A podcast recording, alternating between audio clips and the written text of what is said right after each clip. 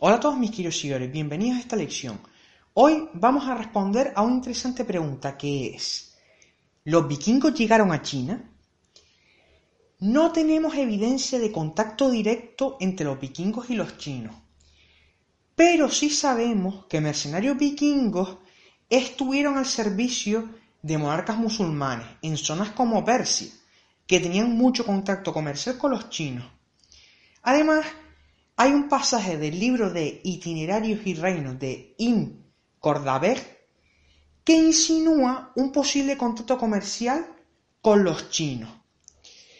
Por tanto, es muy posible que los vikingos tuvieran contactos con los chinos de la dinastía Tang o Song, que más o menos es la época en que los vikingos empezaron su expansión por el mundo, entre los siglos 7 y décimo después de Cristo.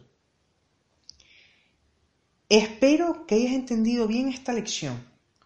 Por favor, comparte este en tus redes sociales para que más personas puedan disfrutar de forma gratuita de la enseñanza del idioma chino. La lengua cambiará tu vida y te el mercado laboral.